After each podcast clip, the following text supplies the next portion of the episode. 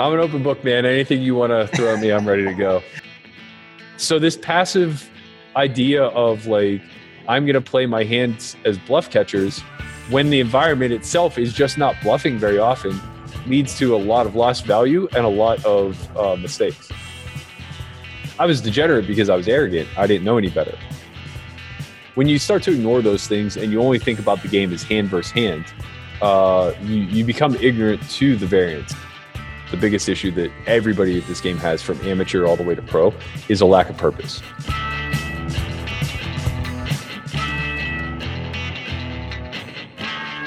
Well, greetings everybody. Welcome to the Rec Poker Podcast, officially sponsored by Running Aces Casino and Racetrack.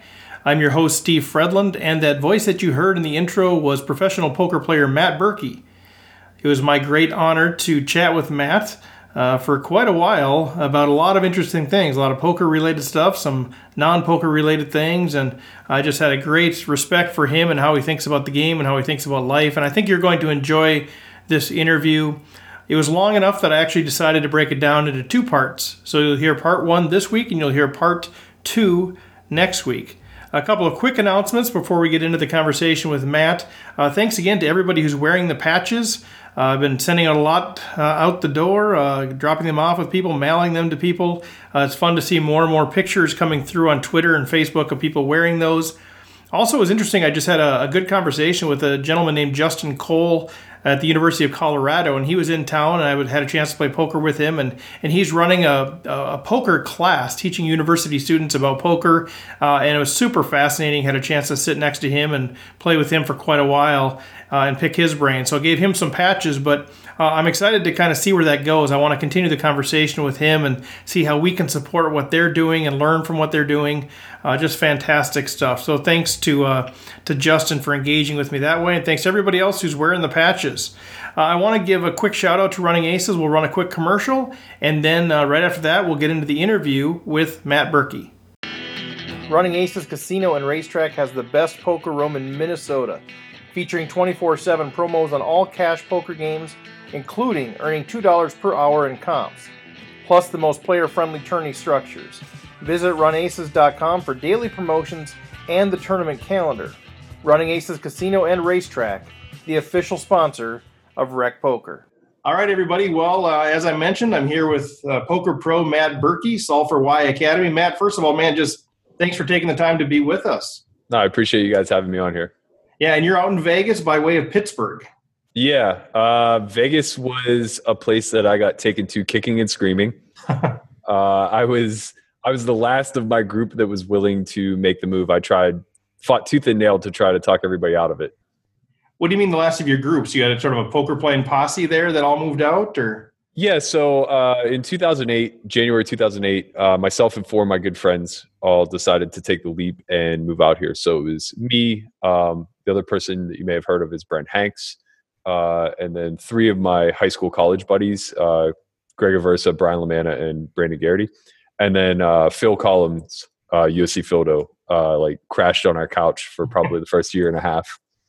Okay, and you but you've been out there ever since, and you're you're sort of loving it out there. At least that's where the the action's at that you're looking for. Yeah, I, I actually just built a house. I, I can't believe it. Uh, I still refer to myself as you know Pittsburgh being home when people ask me, like when people say like, "Are you going home?"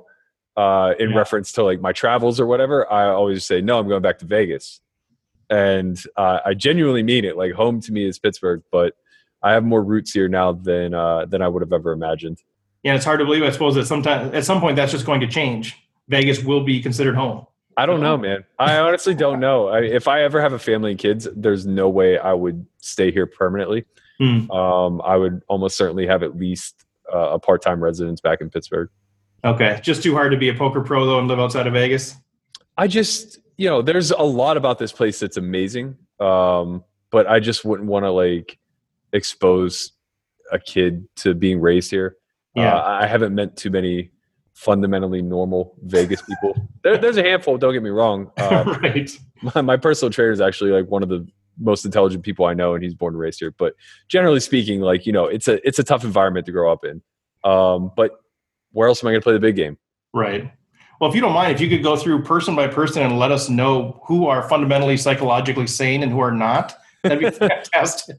Sure. I, I mean, honestly, that is like something that I consider, uh, and maybe arrogantly so, but I feel like I'm actually really good at.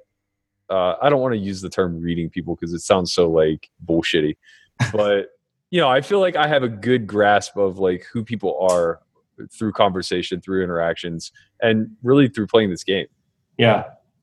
So how did you get started in poker? So you know, was that sort of always been part of your life? Did you were you raised playing cards, or how did you how did you get into this game in the first place in Pittsburgh? Uh, it was it was nothing like that. I grew up really poor, so the idea of gambling wasn't really ever in the forefront of my mind. Um, but my close friend Brian Lamanna, that uh, I spoke of, that moved out here with me, um, he kind of introduced me to it, and um, you know, as I started to like cut grass for money and things like that in the summertime, we had a little bit to to kick around, and five or six of us would sit around, would play like uh, penny ante games, quarter ante games, things like that. Um, mostly all stud variations, replace the pot type games, and it was fun. And I was naturally good at it. I don't know why. I don't know if it was uh, a natural risk aversion or uh, a lack of risk aversion. Yeah. Um, you know, versus their more conservative natures or whatever. But uh, I was a very consistent winner and don't really know what to point to from there. So it piqued my interest. Uh, Hold'em kind of like came into our vision when Rounders was released in '98, and uh, we played a weird version of it where you just anteed and everybody saw the flop. Hmm. Um, just because we were so used to playing studs, Right. uh, like stud variations, that uh, it it didn't really make sense the idea of blinds. Um, and then when I got into college, uh, I I ne- I've never drank in my life, and I played college baseball, so that was obviously oil and vinegar. Yeah. Um, and it was tough. It was freshman year. You know, it's not easy being the kid who's already getting uh, kind of harassed by the upperclassmen and saying like, "Yeah, by the way, I'm not going to drink till I get sick." Uh, it's Mhm. just you know, it's not my thing. Um, but they were actually pretty forgiving and kind of uh, a lot more respectful about it. Whenever you know, I just kind of divulged like who I was, why I didn't drink, uh, what my ambitions were, and uh, you know, the fact that I played cards. Like, yeah. it bridged a gap really quickly with the upperclassmen. They liked that I would gamble with them, and uh, it was a nice social lubricant. So what did you end up going to school for? Uh, I majored in computer science. Okay. Did you graduate then with a degree or? I did. I got. I have a bachelor's in computer science, and I think I'm like three credits shy of having a minor in math. Okay, that's right. Nice. So we're, we're very similar that way. I'm a, I'm a math major myself and Okay. dabble a bit in computer science. So I, I get that whole framework. And sometimes that's an interesting approach to poker. Do you, do you find yourself kind of bringing more of an analytical, mathematical approach versus some folks would, you know, maybe focus more on the psychological side of it or? I it's it's weird, right? So like, it, you're familiar with computer science. Uh, Yeah. So you understand the difference between like the person who writes the algorithm versus the programmer. Right. And I was always the algorithm writer. Okay. Like, that's the part I enjoyed. I loathe the programming aspect. You're the, ar- you're the architect. yeah i don't care enough about the small details so like i'm i'm very much abstract in my thinking i'm just competent at linear thought. Nice. so it's like for me uh it's the opposite with poker. Like this whole new wave of gto and modeling and uh you know trying to create a systematic approach to the game it's painful to me. You know it's like i grew up with that with that whole concept of limit poker is a science and no limit poker is an art. And that's what gravitated me towards it. It's like you just have the ability to do whatever you want whenever you want and uh sometimes it's just a sheer battle of will and like that was that that really spoke to the athlete in me where it was like okay i just need to be able to outwit these people right. and it doesn't matter what what path I take to do so. Um, and now that you know the game's kind of shifting a little bit, so there's a give and take. I, I specifically what we're working on at Solve for Why is trying to marry the two, and we're steering really hard into the actual environmental elements, uh, the the psychological aspect, and trying to figure out a way that we can quantify it a little bit better, so that you know we can give a rhyme or reason to the people who uh, kind of like at, at this moment are just field players. Because I think that that's so critical. I mean, I'm I don't know if you ever done the Myers Briggs, but I, am an INTP, yeah. which basically means that I'm looking for that broad framework. Give me the give me the concepts, give me the hook to hang things on, and I think that sounds like kind of what you're talking talking about. And we talked to a lot of recreational players, and uh, you know, we talk about specific hand situations, and we'll get guidance from some of the pros that'll say, "Well, do this in this situation," and that's all well and good. But I think at the end of the day, what we're looking for is give me the overall concept because I'm not I'm not going to always be able to remember what I'm supposed to do with pocket fours under the gun with a facing a three bet. I mean, right. you know, so what are the concepts? What are those things that we can hang on to and, and kind of in, incorporate into our game? That's what it sounds like. Maybe you're you're marrying that with the psychology with it within Solve for Why. Well, a lot of the the issue that we found and the reason why we we came to be is because we thought there was a big sore spot in the market. Um, the barrier of entry learning right now is just so great that if I were a recreational player who was a, who enjoyed the game of poker, I'd be very turned off once I did a quick Google search. Uh, it's so daunting, you know. It feels like right. you need some sort of like high level math guru or or or an engineer in order to figure this stuff out. And it's not that way. The game is really beautifully simple.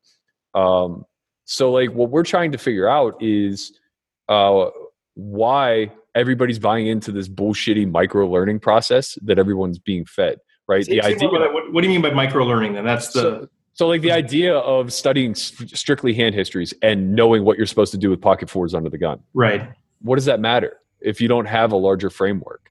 If you don't have a a big picture, more abstract approach of of understanding like how pocket fours interchanges with five six suited, which interchanges now with uh, you know your suited aces and basically like the the whole idea of not know not needing to know what to do with a specific hand but instead having a purpose or an objective that you want to accomplish with all hands that's so good, man. I'm excited now. Let, where do I sign up? Let's let's go and and we'll just okay. you know we'll get into some more stuff, but you know real quickly, you know the Solve for Why Academy, you know where do people get more information on that? We'll kind of revisit this at the end, but sure. you know, we've teased it a little bit. So if people are already listening to this and kind of want to Google a little bit, yeah, uh, where, where, do they find info while, while they're listening? Uh, it's it's just solveforwhyacademy.com. Um, and we're working on a, a lot of expansion. So uh, we're actually going to be launching a subscription service next month, um, where we'll be doing a lot of, you know, this, I, I guess, uh, melding between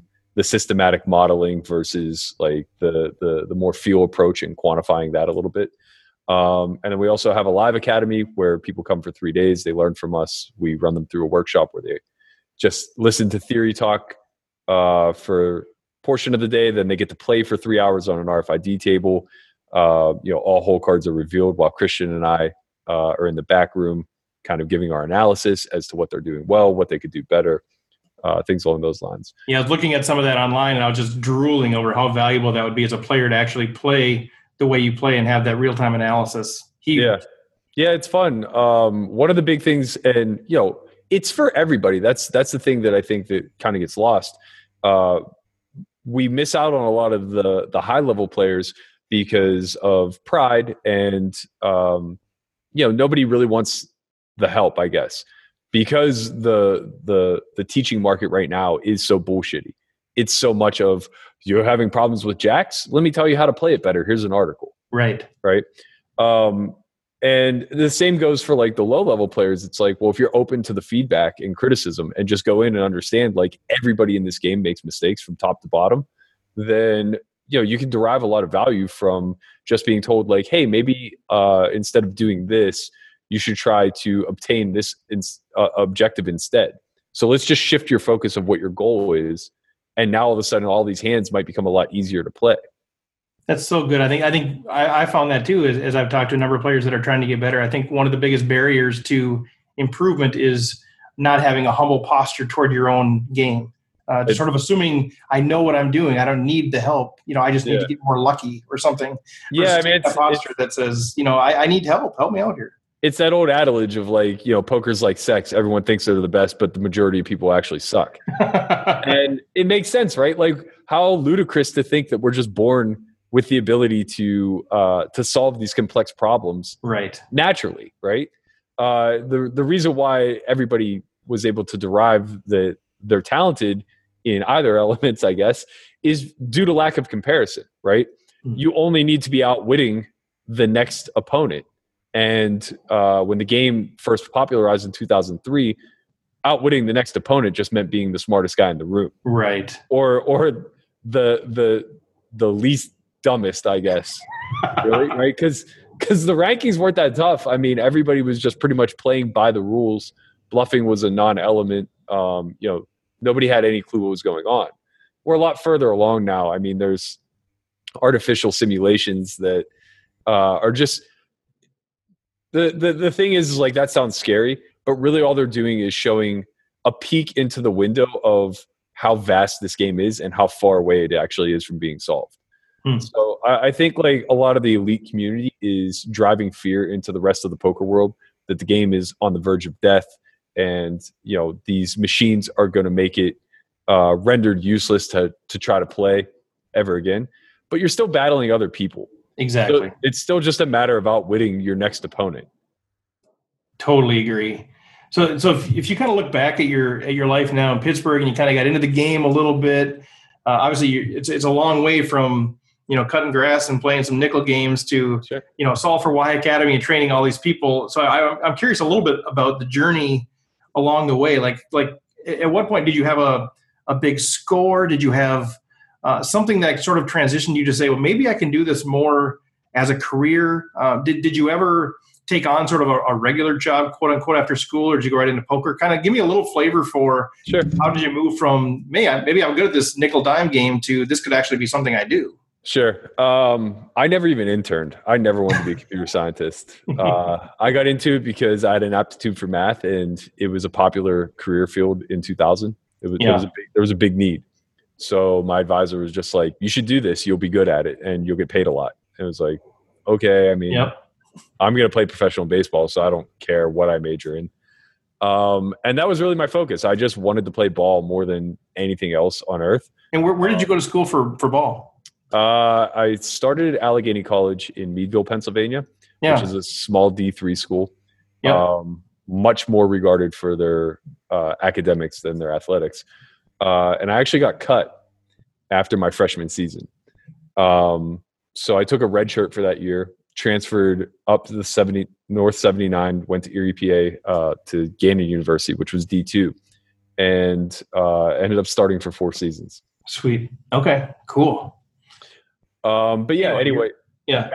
to the the the poker thing. Um, by the time I was a junior, um, you know, I, I was I was just making money regularly at it, and uh, I stopped going to class somewhere middle of the way through my sophomore year. Really, even before poker became an issue, I just kind of understood um, the value of time, and that especially with like computer science and things like that, this can all be pretty self taught. So I used my my my professors uh, as more of mentors than I did as you know day to day instructors. And I would just show up first day of class and say like, listen, um, I'm very busy trying to make it as a baseball player. I'm spending eight to ten hours a day in the gym. Like this is my most important thing in life, and I know you don't want to hear that, but uh, I'm not going to come to your class. I'm going to do all the assignments. I'm going to show up for midterms and finals if you feel the need to dock me for uh, for abusing your attendance policy, so be it. Um, but you know, if you feel like I'm performing, please don't take that 10% off my grade. and you know, they would all. It all started with them giving me some sort of threat of like how I'm ruining my college life, yada yada yada. And then I would just you know go spend a little bit of time at their office hours once a week or so, uh, make sure that I was all caught up. And I ended up graduating with like a, a three two. And Nice. you know that's nothing to brag about. I could have done far better. I just didn't care. Um, and the whole reason I'm setting that up is because that's pretty much what frames out poker. Uh, when that was introduced to me my junior year, now all of a sudden I saw uh, an immediate means to ends uh, where I can make like enough money to get by in the short term so that I can continue to pursue my baseball career. Uh, and that's what I did for the first 18 months or so after graduation. I would just travel the Midwest, go to these uh, these tryouts, and play like 510 at like Greektown in Detroit or Turning Stone, New York, whatever. Um, and it, it all culminated with uh, my first tournament score at Turning Stone. I chopped an event for 15K. A few weeks later, I ended up uh, getting second back to back nights in the Party Poker Nightly. And suddenly I had a $60,000 bankroll. Yeah.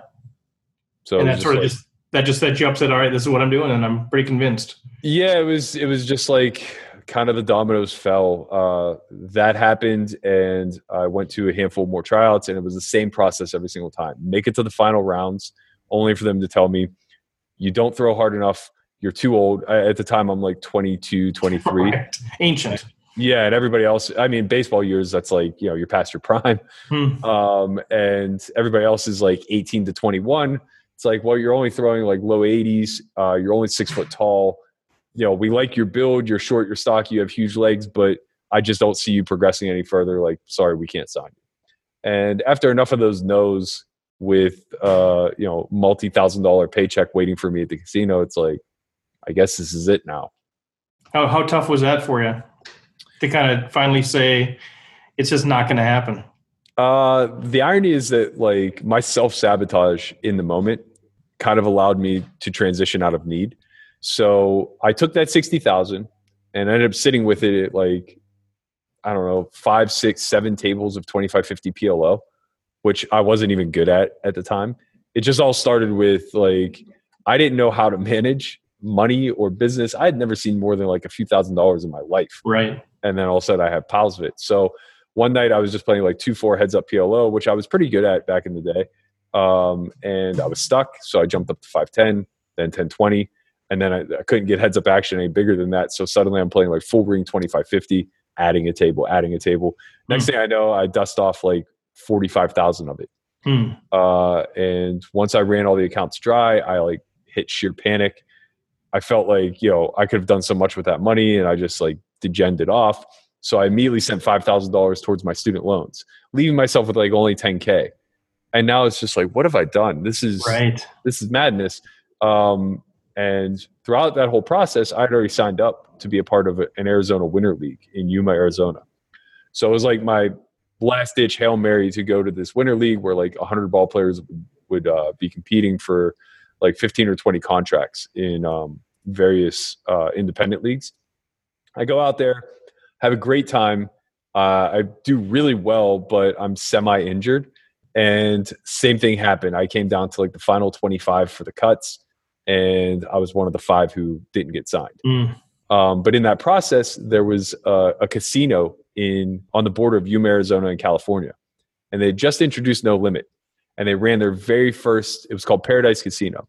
They ran their very first No Limit tor- tournament ever, January 29th, 2007, which happened to be my birthday. Ah. also happened to be the only weekend the entire 45 days I was down there that we had off. And so I go, it's a $500 buy in, $500 um, add on. And you can add on either immediately or uh, at the end of the registration. So I just take it immediately. And I go coast to coast. I just chip lead this event from start to finish. It was 100 people. I won it without any effort. And mm-hmm. the beauty of it was it was a guaranteed 20K to first place. Oh. They, they, didn't guarantee the prize pool, they guaranteed first place. So it, all, you know, it ends up only being like uh, a 40 or 50K prize pool. 20x on your yeah yeah and almost almost half of it goes to first place um, so suddenly you know i'm i'm back in the black and i have functional money again baseball clearly just isn't going to work out um, and by the end of that summer i i had just like made the the transition full time into uh into poker so what I mean, what do you think the keys are to that? I mean, what do you think the other than just sort of naturally being good at poker, just kind of getting it, you know, obviously you you had success early. You seemed like you you know yeah you went up and down a little bit, and then you had success again. But you know, where can you look back and say, man, here is why it worked for me to be able to sort of jump into this as a career right away. This is what I did well, or you know, what can you can you sort of rationally think about what are those things? What were the keys for your success early? Yeah, I mean, for me, it's it's obviously going to be a lot different than uh, what people are going to be able to accomplish now just because the environments were so different. Like I said, yeah. you just need to be the smartest guy in the room. Um, but I think I've always had this kind of predisposition to having a disregard for money. Um, and in that example I gave, it, it, it demonstrates like a little bit of the degeneracy whenever you're ignorant, right? I wasn't a degenerate because I had a gambling problem. Like I've never really bet sports. I've never fired off in the pit that's never been a thing. It was I was degenerate because I was arrogant. I didn't know any better. I literally thought that well, if I'm the smartest guy in my local card room, then I'm also the smartest guy who plays online at any stake. And it's just a barrier of money. So I have money now, so let's go. And you know, I didn't understand variance at all. I didn't understand how the inner workings of this game really matter. Um, so eventually, like I learned, and I learned the hard way. But now I think you can learn like the easy way. You can you can study these kinds of things, and it's it's not a means of you know trying to emulate a bot or anything like that. It's just more so understanding how equities work and you know what a range is and how it intertwines with an opponent's range. Because when you start to ignore those things and you only think about the game as hand versus hand uh, you you become ignorant to the variance and you become arrogant to the fact that we think we can control those types of things. Variance is actually fixed. Uh, people think it's variable but it's it's very fixed in this game. It's predetermined really. Um, in the sense that uh, most people are going to adhere to certain uh, i guess like qualifiers uh, as to like the hands that they're going to play and how they're going to play them. Uh, the volatility is what we actually have a lot more control over. You know you can play a lot less volatile of a style if you just choose to be pretty risk averse and play passively and you know things like that. You you won't ever risk much but you won't ever win much either. Right. Um so I think for people getting into the game now, it's it's just really getting over that first hump of learning. Um, you know, once you once you're able to kind of understand this game the same way that you would understand like any high risk business, uh, be it day trading or um, investing or you know eh, basically anything. If if you understand this game from the vantage point of like a startup, like let's pretend it's a lemonade stand, and you need to know what your material goods are you need to know what your customer base is what the price is et cetera et cetera. If you can start to correlate that over to poker uh, you know price being bets customers being opponents um, things along those lines when you can start to th- think differently about the game it becomes a lot easier to then uh, become a winner i guess. So how would you recommend because there's a lot of players out there and this is really good i think it's really about taking the the, the micro and making it macro and saying, okay, how does this all fit together? Where do we hang these hooks? So there's a lot of players that I've encountered that some are brand new and some have been playing for many years. And they would say, I just really don't know how to start building a strategy. Like, right. I, I, you know, I just played for fun and now I want to be more serious, but I'm still, because of how I learned the game, I'm just kind of playing my hand against their plan. And I, and I know there's more range versus range. I know there's more strategic things I should be thinking about, but I don't really know how do I sort of um, I guess deconstruct my my current game and reconstruct a brand new game with a better framework. I mean, yeah. how, what advice would you give to those folks that are saying I just need to kind of recreate my game? So that's that's the challenge because uh, I don't have a great answer for that. That's why I created for Why. Um, when I was, you know, getting to the point of because I, I was just a randomizer too. I, I was just a field player. I was I felt more qualified than the next guy to look my opponent in the face and say like mm, you didn't do it this time and then make the correct decision. And that worked for a really long time until the general population stopped just randomizing themselves and they started to construct more strategy.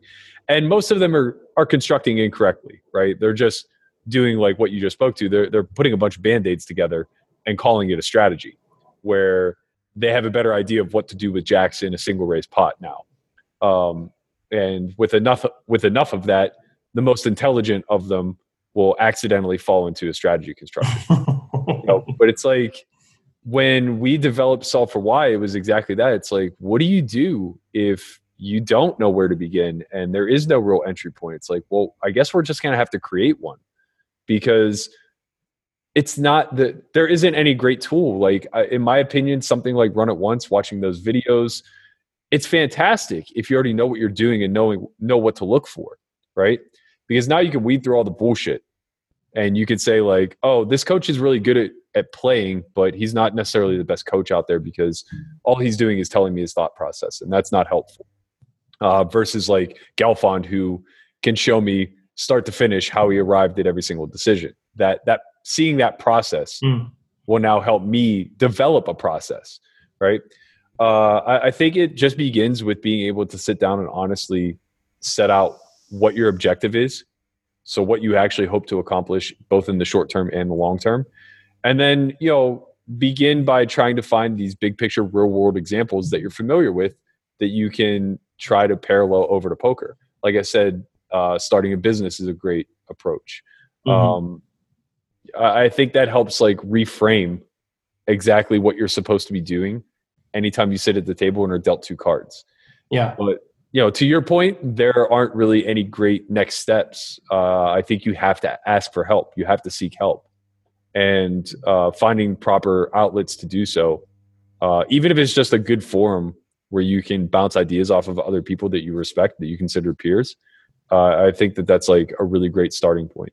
Yeah, I think that's great, and I think any anytime that can involve whether it's a, your peers or a, a formal study, but just maybe this is where solve for why comes from, but just this idea of really knowing what you're trying to accomplish. You know, mm-hmm. really starting with the end in mind, and I do think people fail to do that. You know, the the, the end in mind is I want to win this hand, right? Which Is, you know, I want to win this tournament, or I want to have the highest ROI, or whatever it is, and I think.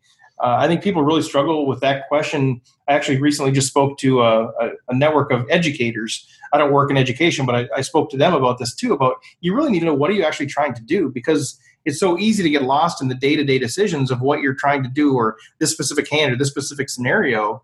And i think you know being able to keep the end in mind to say well ultimately what are we trying to accomplish here is something yeah. that's very difficult for people to do. So i think whatever you know whatever you're talking about as far as being able to build a strategy build a concept you've got to start with the end in mind.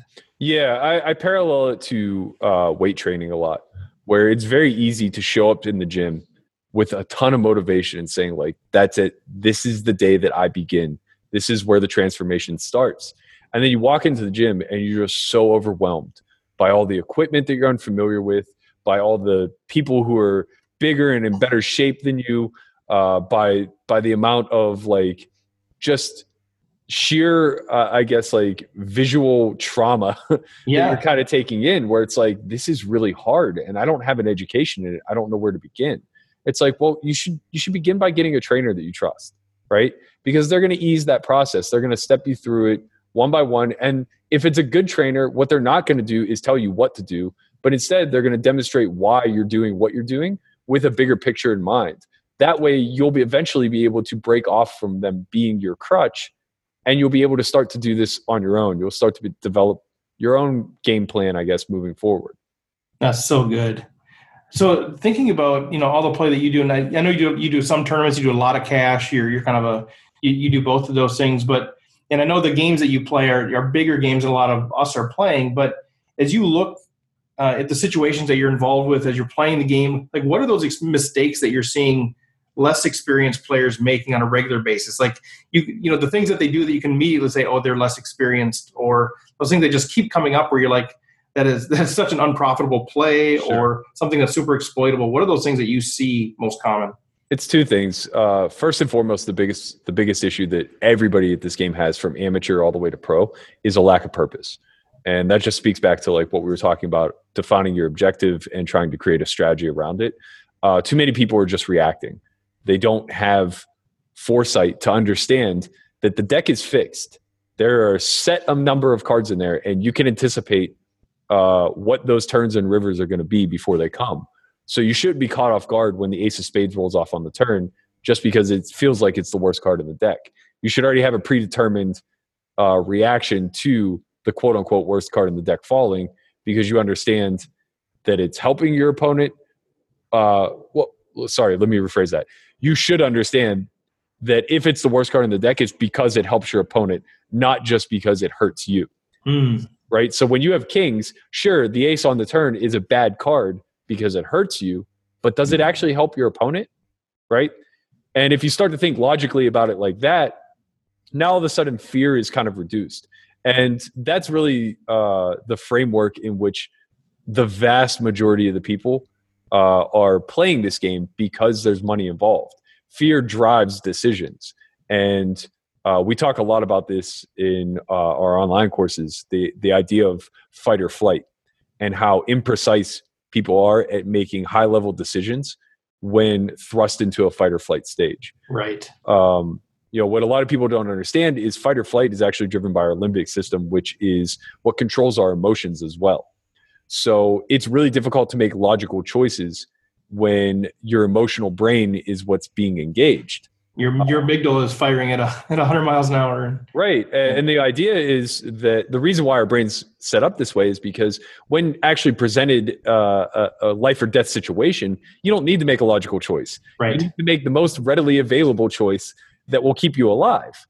But uh, the problem is, is that the environment of poker creates that sort of chaos that emulates a life or death situation because we we put such high value on money and the reality is like you're not in a life death situation at all and we all know that feeling how how relieving it feels to go broke.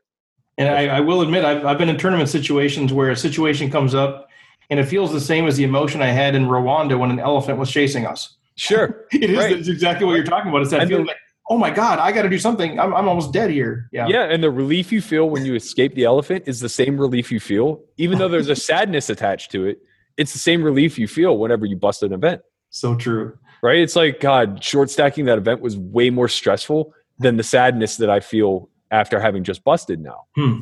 um, so you know i'm of the opinion that like we can program this we can train it we can we can help re-engage our logical conscious mind to prevent shifting into fight or flight. Because again it is an emotional response right? So uh, we're the ones that get to dictate and filter what we identify as a threat and if we can recondition uh, our fear response to be you know more courageous and recognize that like turn and river cards aren't going to do anything to impact our life then all of a sudden like we start to make a lot more logical decisions uh, we're a lot more sound in in these situations. And that's that's that's really key to uh to to mistake removal. So how, how do you see that kind of manifest itself at the table? And you're saying uh, you know i feel like less experienced people have a, a sense of or, or, lack a sense of purpose. They're they sort of haven't uh, reconditioned their fear factor. Uh, how do you see that sort of manifest itself in situations as you're playing? Bluff catching. And it's it's so ironic because the environment as a whole especially at at the the the levels that your listeners are playing at are under bluffing at such a massive massive rate that the idea of check calling for more than one street profitably is almost non-existent um, you could as a as a very quick band-aid fix right right here right now on air you could probably never check call the river again with less than uh, you know a, a, top three qualifying hand, and you would make money just by simply check folding rivers at a way way higher rate. You would immediately begin to, to print money because um, what happens is the whole environment is doing the same thing. Everybody is taking on this risk averse style. And what it's hap- or what it's leading to is that when people actually bet, they just have it and when people are checking, they have just enough to check call. So a lot of hands that are are way more incentivized to keep initiative and um, you know force their opponents to react with are actually shifting into check calls. And what it's allowing for is um, everybody's realizing the fullest amount of their equity. So uh, what I mean by that is anytime two hands enter a pot, each of them have an equity split in this pot. So if you have an overpair and they have six high, well, they're not drawing dead. We've we've seen this time and time again. Like runner runner is is a thing, uh, you know, et cetera, et cetera. So like let's say somebody has five six high and you have pocket kings and the board is jack deuce seven. Um, well, you might be uh, a roughly ninety percent favorite here, but if uh, if you're just always checking to call what will happen is the six high will very rarely bluff and just check and check. And the time, the ten percent of the time that they actually make the best hand, you pay them off to the fullest. Right. But you don't earn any money the ninety percent of the time 90. that they have nothing. Right. Now change this to you have ace king high, and they have six high. Well, you're still like a seventy percent favorite. But again, if you're just checking to check call because you have what you feel to be a bluff catcher, and they're not bluffing with their six high, well, they're just realizing they're 30% over and over and over again. And then every time that they get there, you're paying, or you're paying some percentage of the time that they get there. Um, so this passive idea of like, I'm going to play my hands as bluff catchers when the environment itself is just not bluffing very often leads to a lot of lost value and a lot of uh, mistakes. Okay, well, that's it for today. Thanks so much to Matt for taking the time. A reminder we will have part two of the interview next week. So hold your horses. You'll hear more from Matt uh, next week. Also, again, thank you to Running Aces for sponsoring the program. Make sure you tell other people about us. If you want a patch, let me know. If you have feedback, ideas for topics, uh, hand situations you want to run through, uh, please let me know. We do have a number of great interviews coming up over the next several weeks. We're going to be also hearing from, besides Matt Berkey, you'll hear from Jonathan Little, Dr. Tricia Cardner, Jordan Young, Christian Soto, uh, a number of folks that we have lined up. So uh, stay tuned for those things. Uh, and as always, reach out to me on Facebook, Twitter, email, stevefredlund at gmail.com if you got anything you want to chat about uh, regarding rec poker. With that, take care, y'all. See you on the felt.